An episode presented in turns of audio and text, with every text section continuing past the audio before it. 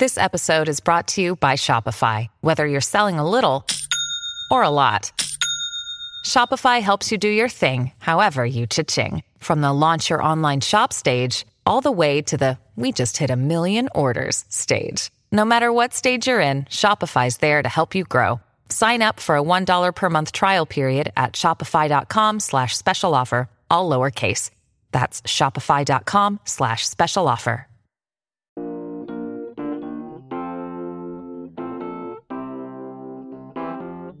In this time of COVID 19, when the daily news is grim and filled with sorrow, today's guest is just the person we need to hear from. His years of psychological research into post traumatic growth gives us all reason to be hopeful. Hello, everybody, and welcome to the podcast. I'm Renee Garfinkel, your host on the New Books Network with the Van Leer Institute series on ideas. Today, we'll be talking with Richard Tedeschi about his new book, Post Traumatic Growth Theory, Research, and Application. Dr. Richard Tedeschi is a psychologist and professor emeritus at the University of North Carolina, Charlotte. Professor Tedeschi and his colleague Lawrence Calhoun coined the term post traumatic growth for the theory that holds that people who endure psychological struggle following extreme adversity can often see positive growth afterwards. Richard Tedeschi, welcome to the show. Thank you very much, Renee. Look forward to speaking with you.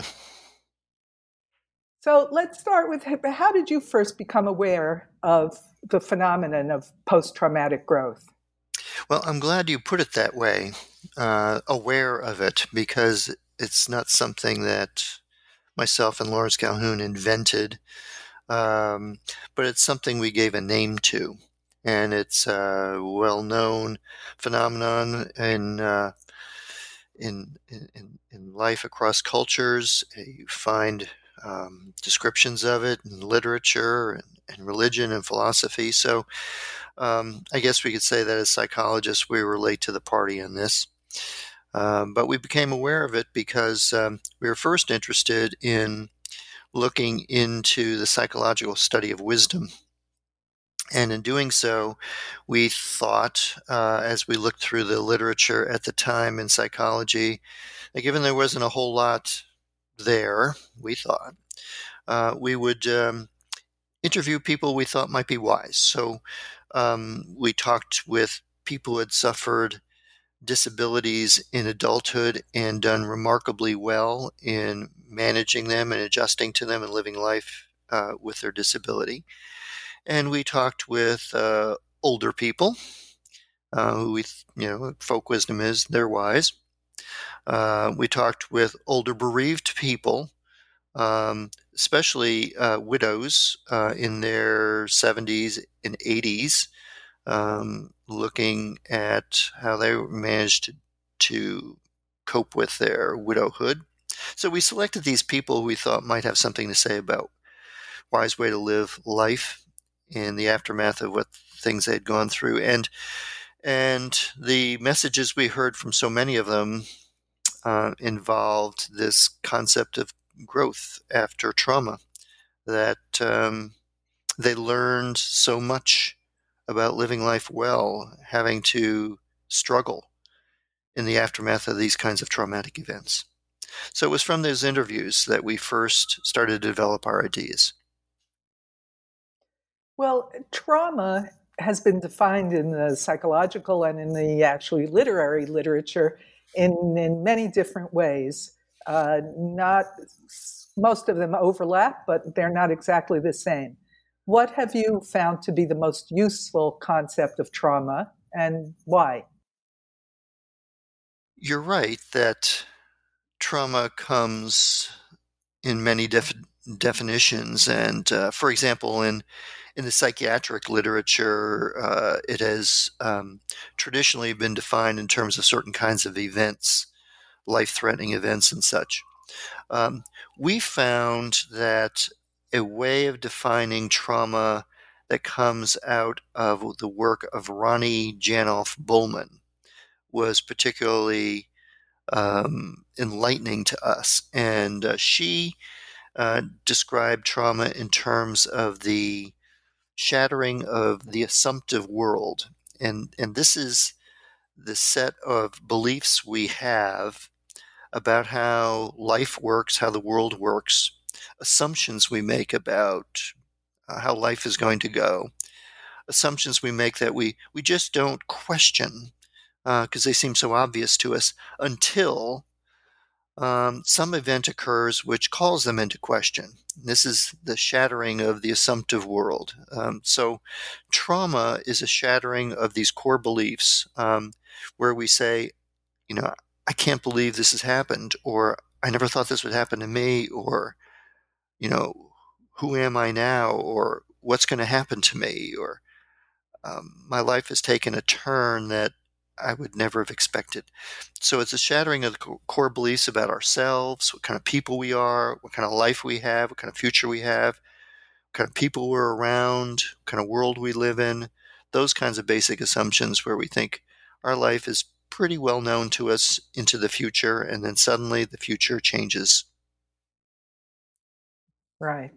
It's it's amazing that it took uh, the psychological establishment 25 years to notice that uh, post that trauma and and its sequelae uh, happened. I, I, mean, the definition of trauma uh, that you use, and even some of the others, are a part of life forever. So it's a it's remarkable, and to your great credit that you discovered what was there in plain sight. Well, you know, I, I want to say that our first book that we wrote about this was in 1995 called Trauma and Transformation. And that was at a point where we hadn't even coined the term post traumatic growth. We, we just mentioned it in the appendix to the book.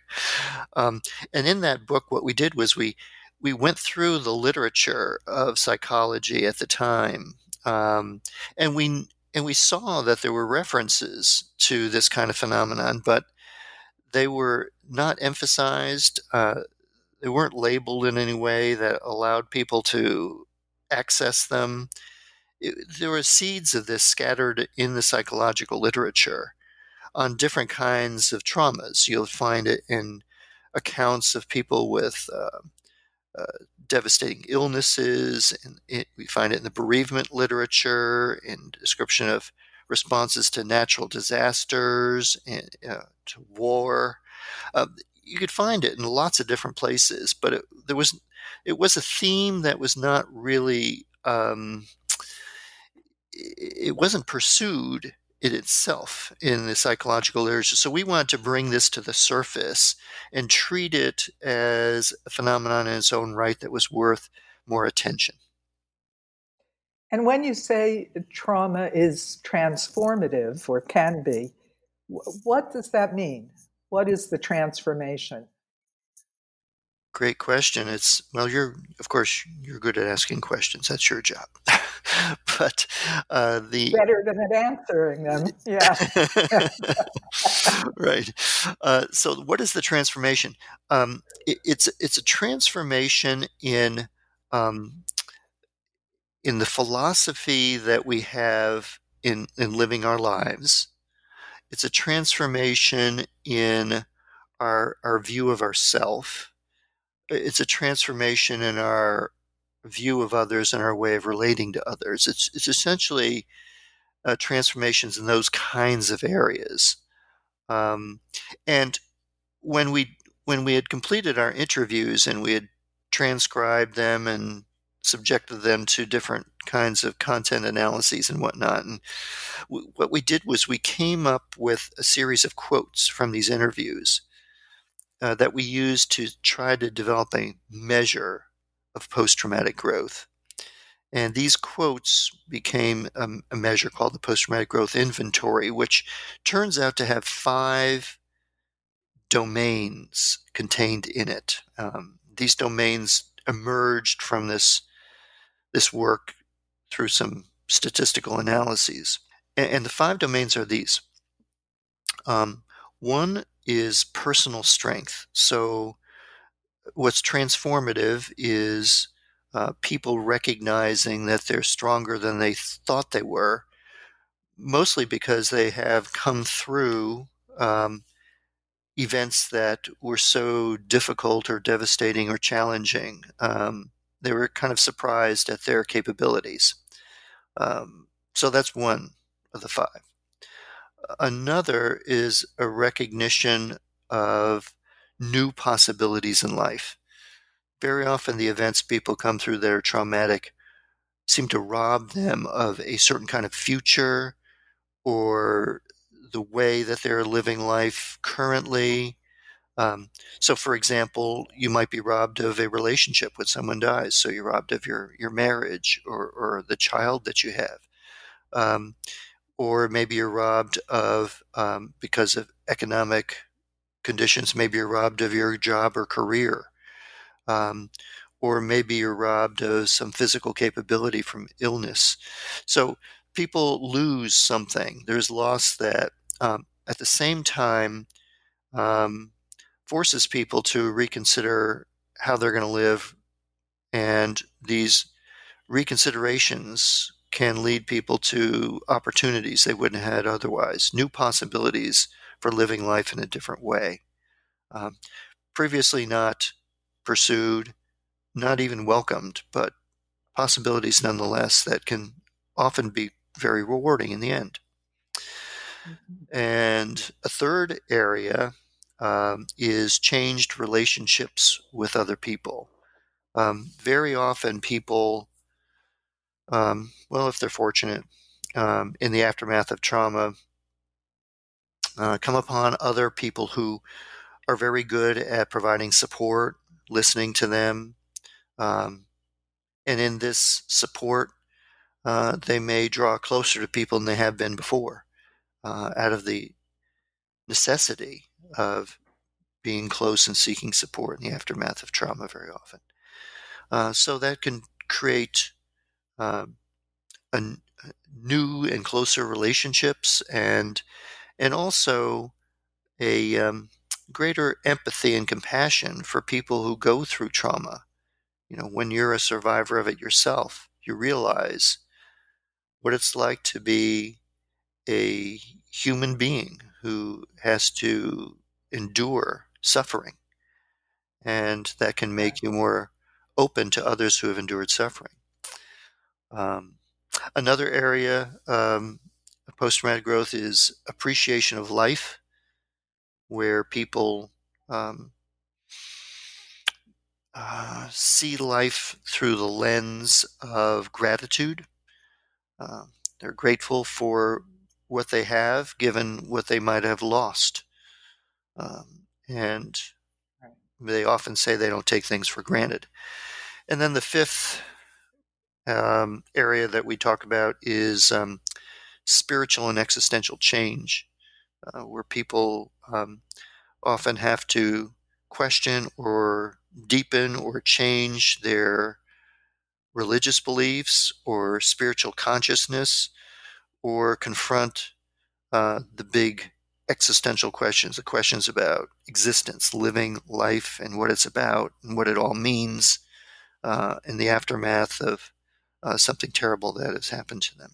So, those are the five areas of transformation that we see in post traumatic growth. And people may have transformations that are focused on one of those areas or a number of those areas. Now, it, it, seems just from the outside that most people, or many people, who survive trauma, they cope afterwards, uh, once they recover, more or less around their pre trauma levels of functioning. Uh, first of all, is that true? And secondly, if it is true, what differentiates those people from the ones who experience post traumatic growth? Well, what you described certainly is true, and that kind of capability has been described a very um, clearly in in the psychological literature for many years as resilience. So people yes. who are resilient are those who come through trauma without having uh, scars, we could say, or um, they come through relatively well. Because something that's re- resilient is something that bounces back. or is relatively unaffected. So people who have certain kinds of capabilities of managing trauma without being affected by it uh, are resilient. And what distinguishes people who've experienced post traumatic growth from those who are resilient is those who experience this growth um, do not have, for one reason or another, the capability of handling the trauma that they confront in a way where it doesn't really um, challenge them all that much. And that could be because um, the trauma uh, is greater and more devastating, uh, or that the person hasn't developed um, the characteristics that we find in resilient people. Um, and we've talked about the fact that post traumatic growth can lead to resilience, it can lead to a strengthening of people. Um, it can lead people to redesign their core beliefs, their assumptive world, their belief system, so that subsequent traumatic events um, don't rock their world and are more uh, understandable to them. And um, they can be resilient sometime in the future because of the changes they've gone through uh, in the process of post traumatic growth. Are there some characteristics, say personality style or sociological variables, demographic variables, that make it more or less likely that someone will experience post traumatic growth? Yes, but um, uh, these kinds of variables or characteristics um, don't exclude anyone really from experiencing post traumatic growth. But I, I, can talk about what we found to be some of these characteristics. So, for example, let's go uh, talk about age. Um, children uh, are capable of post traumatic growth ideas and understandings generally um, around middle childhood, maybe eight or nine and above, generally on the average, when they are capable of thinking in terms of how good and bad things can coexist. That's the key. Because post traumatic mm-hmm. growth represents um, something good coming out of something bad. And that kind of conceptualization isn't available to kids who at younger ages. They have to mature in their um, cognitive abilities uh, in order to start to get that kind of concept. Um, you can call it dialectical thinking, sort of thinking of, about two things that don't seem to belong together but can be coexisting. Uh, so um, then when you move up the age range, it seems like an, a, a time when people um, are particularly uh, open to growth is uh, late adolescence and early adulthood. Uh, and this is, of course, generally a time of a lot of uh, development of identity, um, launching into uh, the adult um, life with a certain uh, idea of the, the plan for the future and the framework for life.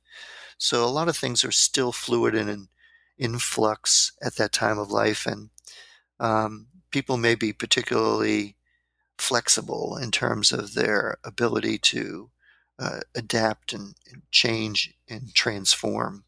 So we see that as a kind of a rich time for post-traumatic growth. Um, and so it does continue to reach certainly into adulthood.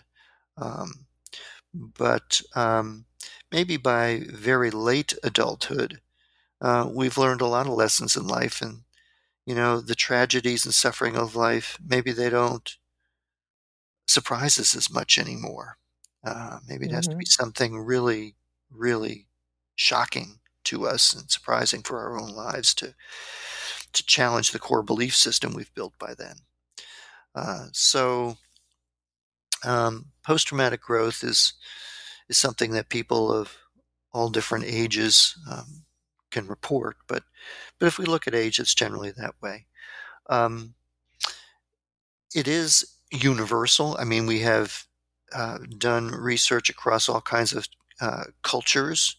Um, it, it is found in all kinds of uh, religious traditions. Uh, so it doesn't seem restricted to any particular uh, culture or nationality. Um, and um, and yet um, there are some subtle differences in different places uh, about the the domains of growth, those different areas of transformation that I mentioned, those five areas, uh, mm-hmm. in terms of what seems to be emphasized. Um, so, um, so for example, in some Asian cultures, we find less emphasis on transformation in the area of personal strength and more in that area in Western countries. Um, and that may be because Asian countries are less individualistic generally um, yeah. in terms of their belief systems. Um, so they don't focus in that area as much as people in Western countries might. Um, we've mm-hmm. also found less emphasis on the spiritual and existential change factor in some uh, European countries than we found in the United States, for example. And that may be because um, maybe there's less religious commitment in a lot of people in Western Europe than there is in the United States. Um, right. So we don't see those shifts in kind of religious and spiritual beliefs as much. But but we've we've altered the scale somewhat in the past uh, few years to sort of try to accommodate that and capture a little bit more of the existential part of things instead of purely the spiritual and religious piece, learning from what we've heard from people in those Western European uh, societies. So those are some uh-huh. so those are some some indications that there there are differences uh, among demographics.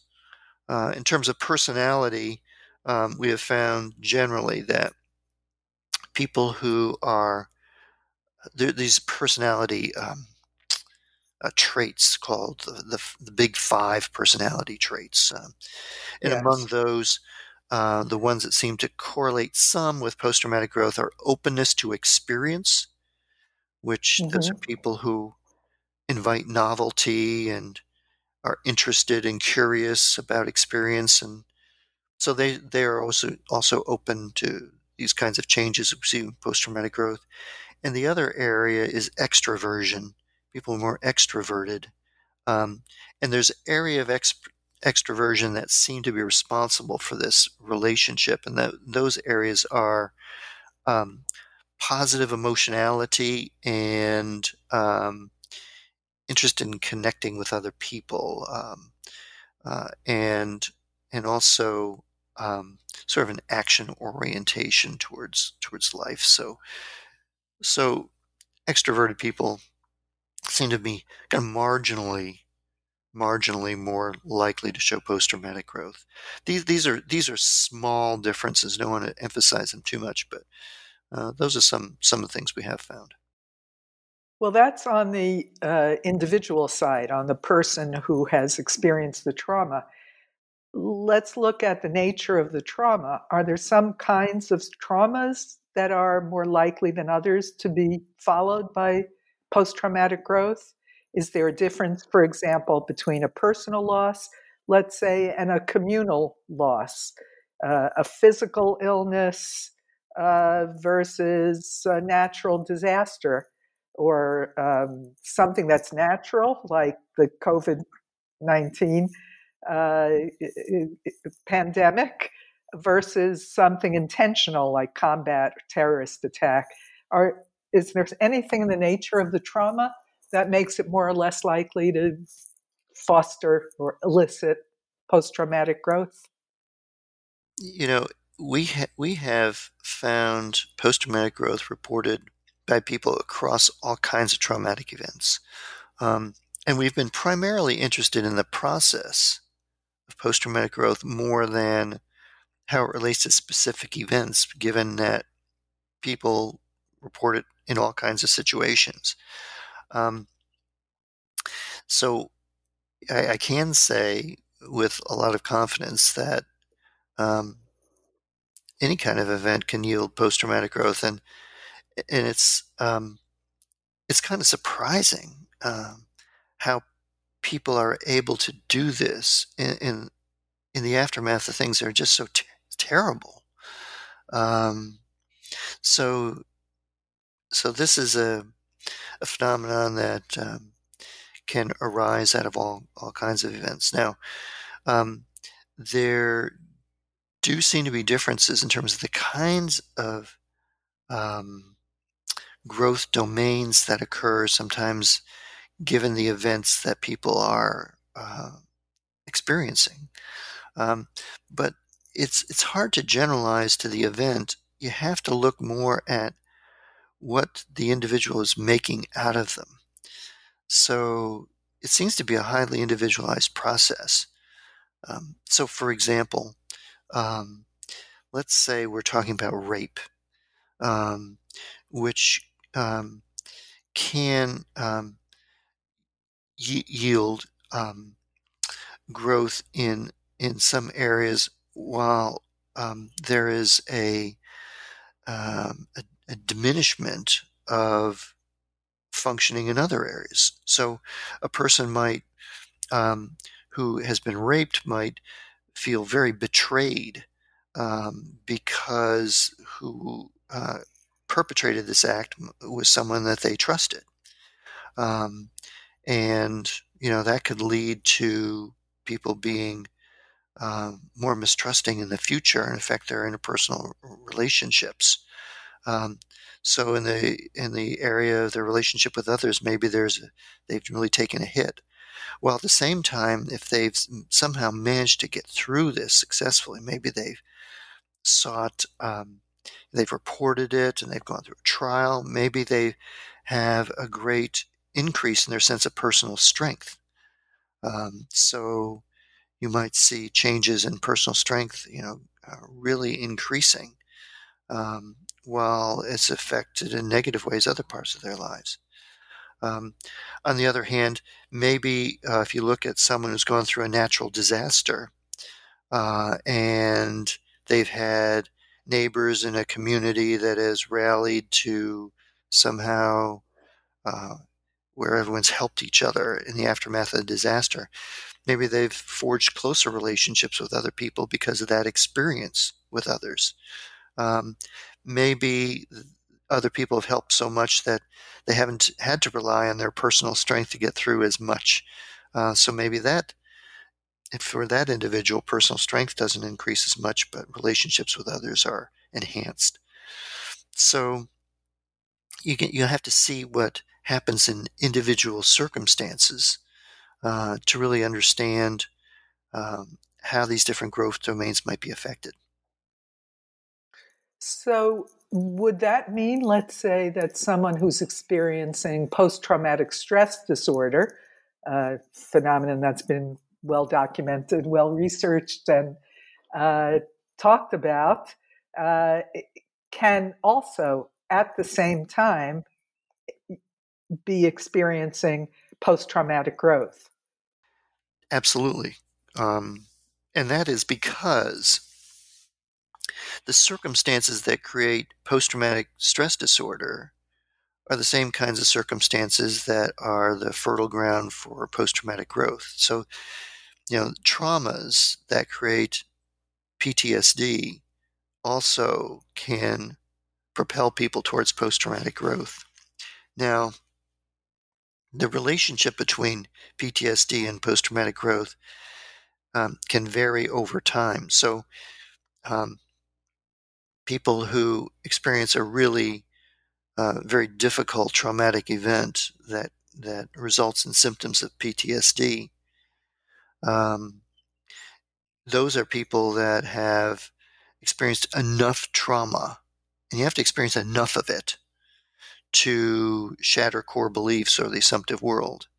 So they're at the same time people are going to be better candidates for post-traumatic growth down the down the line.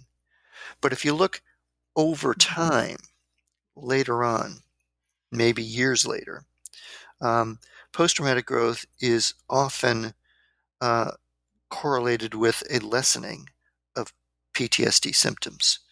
Um, as people who experience post traumatic growth learn to live well and um, accept the traumatic event as something that has changed their life narrative, their life story.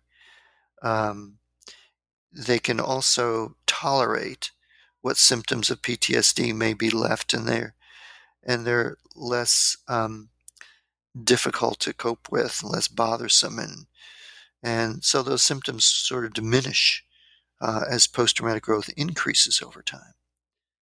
So mm-hmm. those are the that's the kind of relationship we tend to see between PTSD and post-traumatic growth.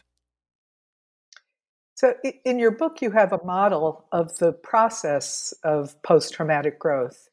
And and in that model are there particular transitions that separate those who go on to experience post-traumatic growth from those who don't? Well, yes, that's a that's a great way to put it. Um, so, the first transition is, as I mentioned, to what extent are the, are are the core beliefs or, or, the assumptive world uh, challenged? Um, if those core beliefs are really not challenged very much and people are resilient, you won't see more, more uh, post traumatic growth. Uh, and then after that, um, if the core beliefs are challenged, uh, this is a very anxiety arousing experience for people. It's emotionally difficult to go through that process. So um, the trauma itself and these the the specifics of the trauma, um, you know, the loss itself or the injury itself, whatever it might be, um, and and maybe the post traumatic stress disorder symptoms uh, create all kinds of uh, emotional disruption together with the challenge to the core belief system. So people have to learn how to settle down that, um, that emotional disruption and, and enough so they can think straight about what to do about this whole situation. So if they can get some emotional regulation going, they can sort of calm themselves enough so that their thinking moves from being just kind of scattered and intrusive and um, repetitive um, to something that's a little bit more reflective and deliberate, um, then they can start to move towards the area of post traumatic growth because they're deliberating about questions of the assumptive world, the core belief system. They start to think about, you know, what am I going to make of this? What does this all mean for me? What kind of life mm-hmm. am I mm-hmm. going to go on to live? If they can start to grapple with those questions rather than think like, oh my God, why did this happen to me? Or this is just terrible, or I'll never get over this, or, you know, it's all out of control, I'm out of control. And those kinds of anxiety arousing thoughts, if they can move towards this more reflective state and ask these questions that are more useful and constructive, um, they move towards post traumatic growth. And then, as I mentioned um, briefly earlier, if, if there are some people around who provide a good uh, listening ear and who are um, consistent and available. Um, this can help people with their reflections that they're going through to kind of process that and to come to some conclusions about things. So we need these kinds of people. They facilitate this process. Uh, Lawrence Calhoun and I, when we were developing this, we when we thought about these kinds of people that were described by trauma survivors, we, we came up with a, a way of, of saying it. We, we call them expert companions. So we need these. Yeah, that was a companions. great. That was a great name in the book. I thought that was really a perfect title for the kind of friend a person in in trauma or post trauma would uh, would love to have. Yes, yes. please um, yeah. say some more about that expert companionship. Yeah, yeah. What, what we try to emphasize is the companionship part. Um, you know, mm-hmm. people don't have to be professionals or experts in trauma or something like that. They have to be really good at being companions. Um, being a- along for the, the difficult journey uh, through trauma, the aftermath of trauma. Um, so, you know, I think we all know what these people feel like. You know, I mean, they're they're people who are open to us, who aren't critical. They don't give us unsolicited advice. They don't pretend to know what's going to happen or how to do things. Um, they feel really solid. Um, they um, they're open to our emotional state. Um, they don't try to force us in one direction or another. They're there for the long haul. These, these kinds of people, you know, um, these are the expert companions. You know, they're really expert at human relationship, at listening, and and you know the thing that we we found was that the, these kinds of listeners are the people who learn from us. They don't they don't try to teach us so much as they, they listen in a way they're, they're, they're interested in what is this like for you you know what happened what's the mm-hmm. what's the impact on you what's life like for you now uh, what are, what are you going through? What's it like? You know they're they're learners about us and our experience. So those are the ways we've described the expert companions. Right. Well now we have a situation where there's widespread trauma at different levels economic trauma, uncertainty about the future, besides people getting sick and, and dying. Uh, in, are there things that families and friends and communities can do that facilitate post-traumatic growth and or things that impede it well, we have to have, hopefully, we have to have the, these expert companions around. We can be expert companions for each other. Um, you know, we can draw upon our capabilities that we've learned uh, throughout our lives to try to apply those capabilities now. And they're capabilities that are sometimes practical um, and sometimes are more philosophical. Um, but we can think about um, what we've learned from our previous experiences in life and draw upon those to help ourselves and those people around us. So many of us are expert companions for each other um, as we encourage each other to get through this too. Um, so that's certainly the the basis for it all. Um, if you're a leader you have the opportunity to affect many people by the um, the demeanor you carry in the midst of all of this, and it's not a demeanor where uh, you just try to be um, just kind of unnaturally strong and optimistic through everything. I, th- I, think it's important where you lead with an openness um, to your own experience of struggle and recognition that this is hard and it's anxiety arousing for all of us because none of us know exactly the future of it. Um, so I think you show that as you're a leader, and and, and by leader I, I, mean someone who is perhaps um, uh, a, a, leader in their family uh, or in their neighborhood or in their friend circle uh, not just a leader necessarily at the, the, political sense or the professional sense. Right. Um, so um, I think we, we, we have to bring that um, to each other. I think we we have to we have to practice that emotional regulation that I mentioned. We have to find ways to be able to calm ourselves um, in in the struggles that we're going through here. Uh, they may be job loss. Um, there's um, challenges to our ability to just get by economically. You know, if you're threatened by mm-hmm. circumstance where you can't pay the rent or you can't um, buy your food, um, you know, how to calm yourself and and somehow um, emotionally get through these kinds of challenges. Um, so that's, and those kinds of practices involve meditative practices and physical exercise and those things that can sort of take from the body uh, all that um, all that physiological experience of anxiety that's so unnerving. Um, and then and, and, and then keep our our thought processes kind of straight enough that we can uh, solve the problems of this time.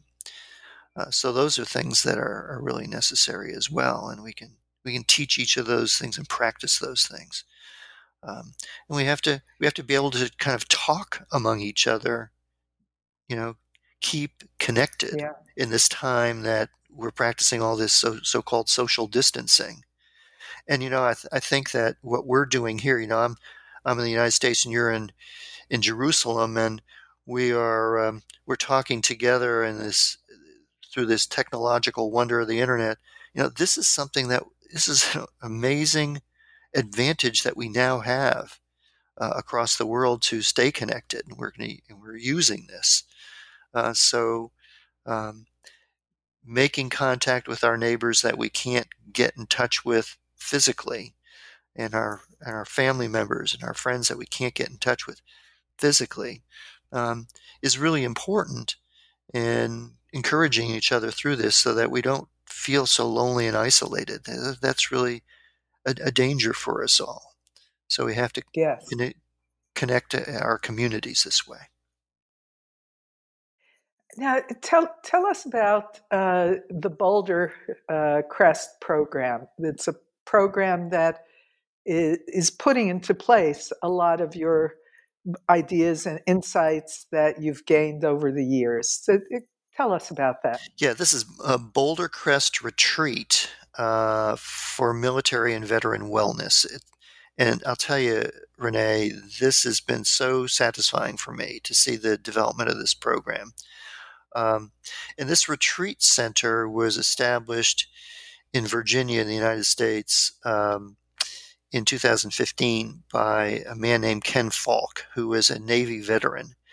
Uh, who, when he left the Navy after 20 years as a bomb disposal expert, um, and and then uh, and then developed a, um, a, a, contracting company with the military.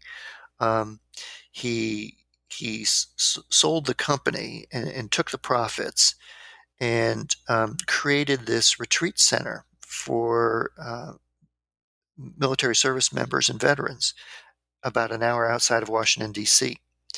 Uh, on his property and um, he he and his wife Julia decided to do this because they were visiting um, wounded veterans at uh, hospitals in Washington D.C. and uh, bringing them out to their their land and and they started to become there was just too many for them to to do the kind of job they wanted to do with it and so they created this retreat center and um, and I met with Ken um, early on in this process uh, after he had started to build this place. And um, we talked together about the post traumatic growth model. And he said, This is what you're talking about is what we're really trying to do. Can you help us develop our program?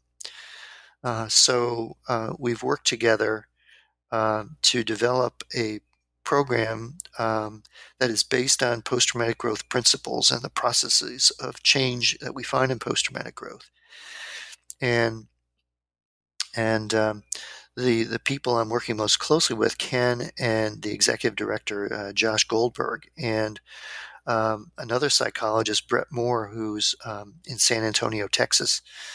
Um, we have together uh, developed this this program, and what it is, it's a it's a week long uh, program where people come to this center, uh, live in these beautiful beautiful uh, setting, rural setting, uh, in, in log cabins, lovely log structures, uh, and, and meet in a, a log lodge and, um, and learn about this post traumatic growth process. And in the process, also um, do different kinds of activities which kind of demonstrate uh, and allow them to experience uh, emotional regulation, and they go through uh, meditative exercises, and they um, work outside in different in different capacities that that allow them to um, bind together in a small group. We take in groups of six to eight at a time for this week long retreat.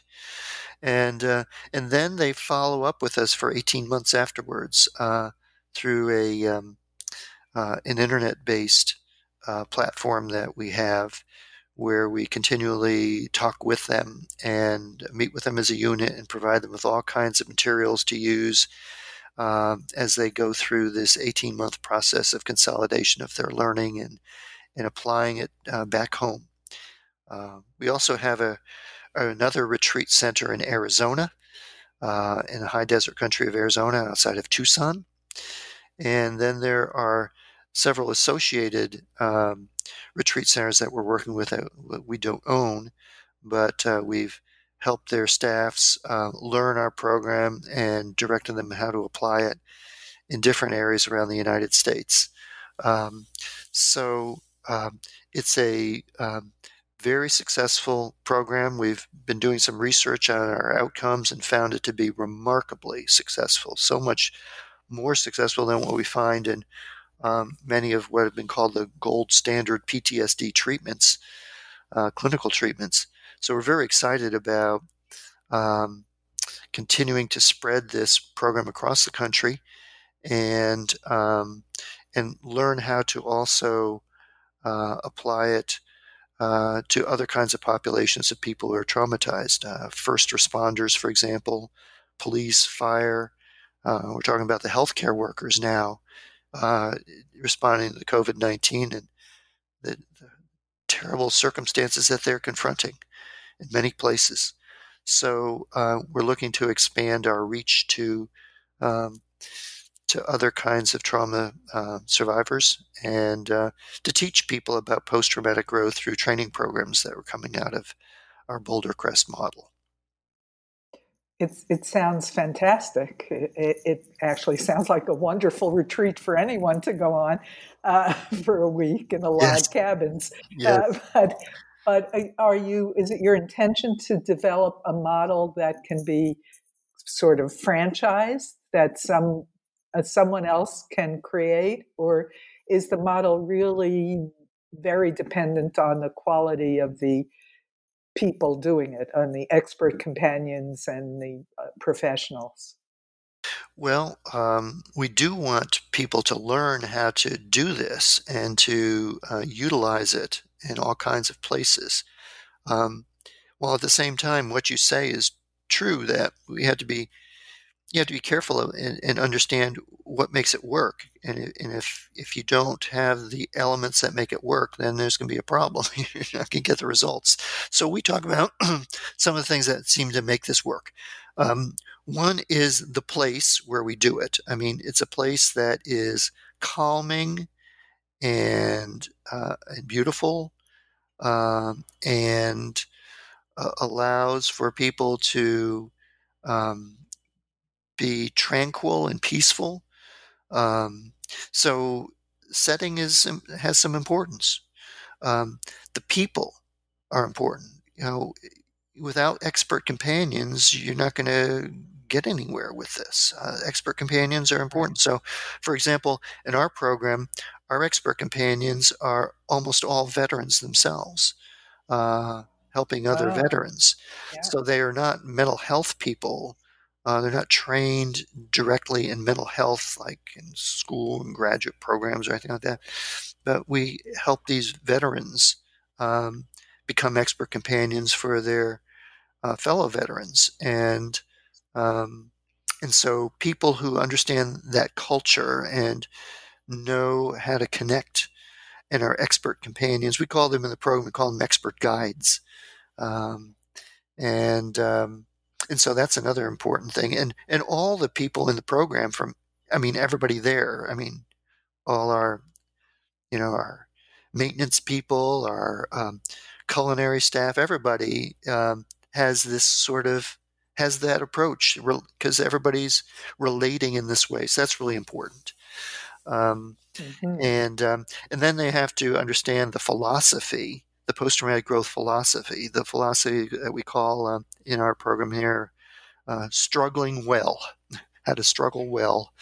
Uh, and, and then finally, um, we have a program that's um, very thoroughly described, and we have a we have a manual for the seven day program that's 200 pages long that lays out what happens during all that that time, and um, so you have to know what to do and how to do it. So those are the kind of the the four element we call them the four P's the uh, the place, the philosophy, the people, and the program um, that seem to result in the kind of outcomes. So we're we're trying to tr- train this uh, for other people in other places. Um, so we're really getting up to speed on training now. Oh, that that's great. Can't, I can't think of a better time.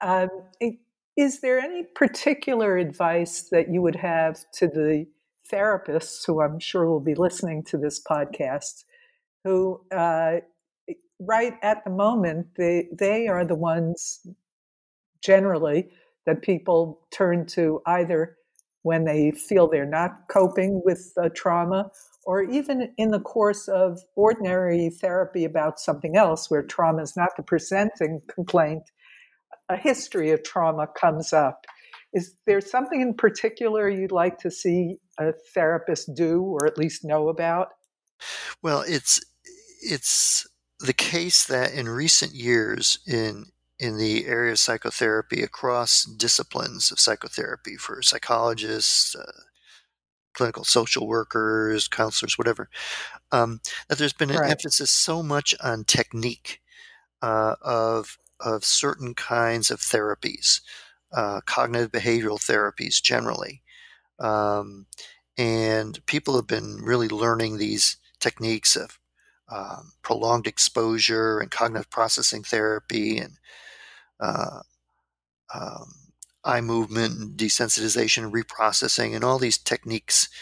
And yeah. what I'm afraid of is that people have lost some of the human element of therapy uh, in our in our stress on these techniques. Um, so we are focusing on this expert companionship model and how to bring that back into therapy um, more um, more of a central focus and and research in psychotherapy if you really look at the research in psychotherapy um, carefully you'll find that relationship factors what are often called common factors factors that reach across techniques in in factors that have to do with a relationship that therapists have with their clients um, are most important, more important than these kinds of techniques themselves. Um, it's it's the basic stuff without which nothing good is going to come. Um, you have to have the, this strong relationship of trust and this relationship of openness um, and connection. Um, so I want therapists to to rediscover the importance of this. Um, and there are some important people in the therapy literature who have been writing about this in recent times and bringing us back into a focus in this part of the psychotherapy tradition.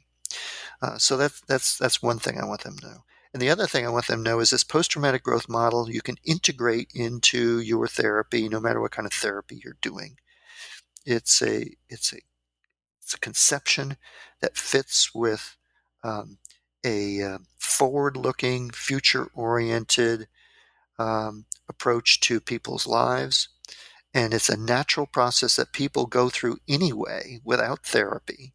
People go through it all the time without therapy in the context of good uh, expert companionship. Uh, so we're building on something that's a natural process. So we facilitate that. We don't create it. We just facilitate this process that's out naturally occurring and encourage it in people and provide expert companionship maybe when there when there isn't a lot around for, for an individual. We can also apply this sort of philosophy beyond individuals to uh, to couples or families or communities or or societies um, where we see growth coming out of traumatic events and in the in the uh, time we have now with this terrible virus uh, and it's affecting people all over the world, we're going to see social changes.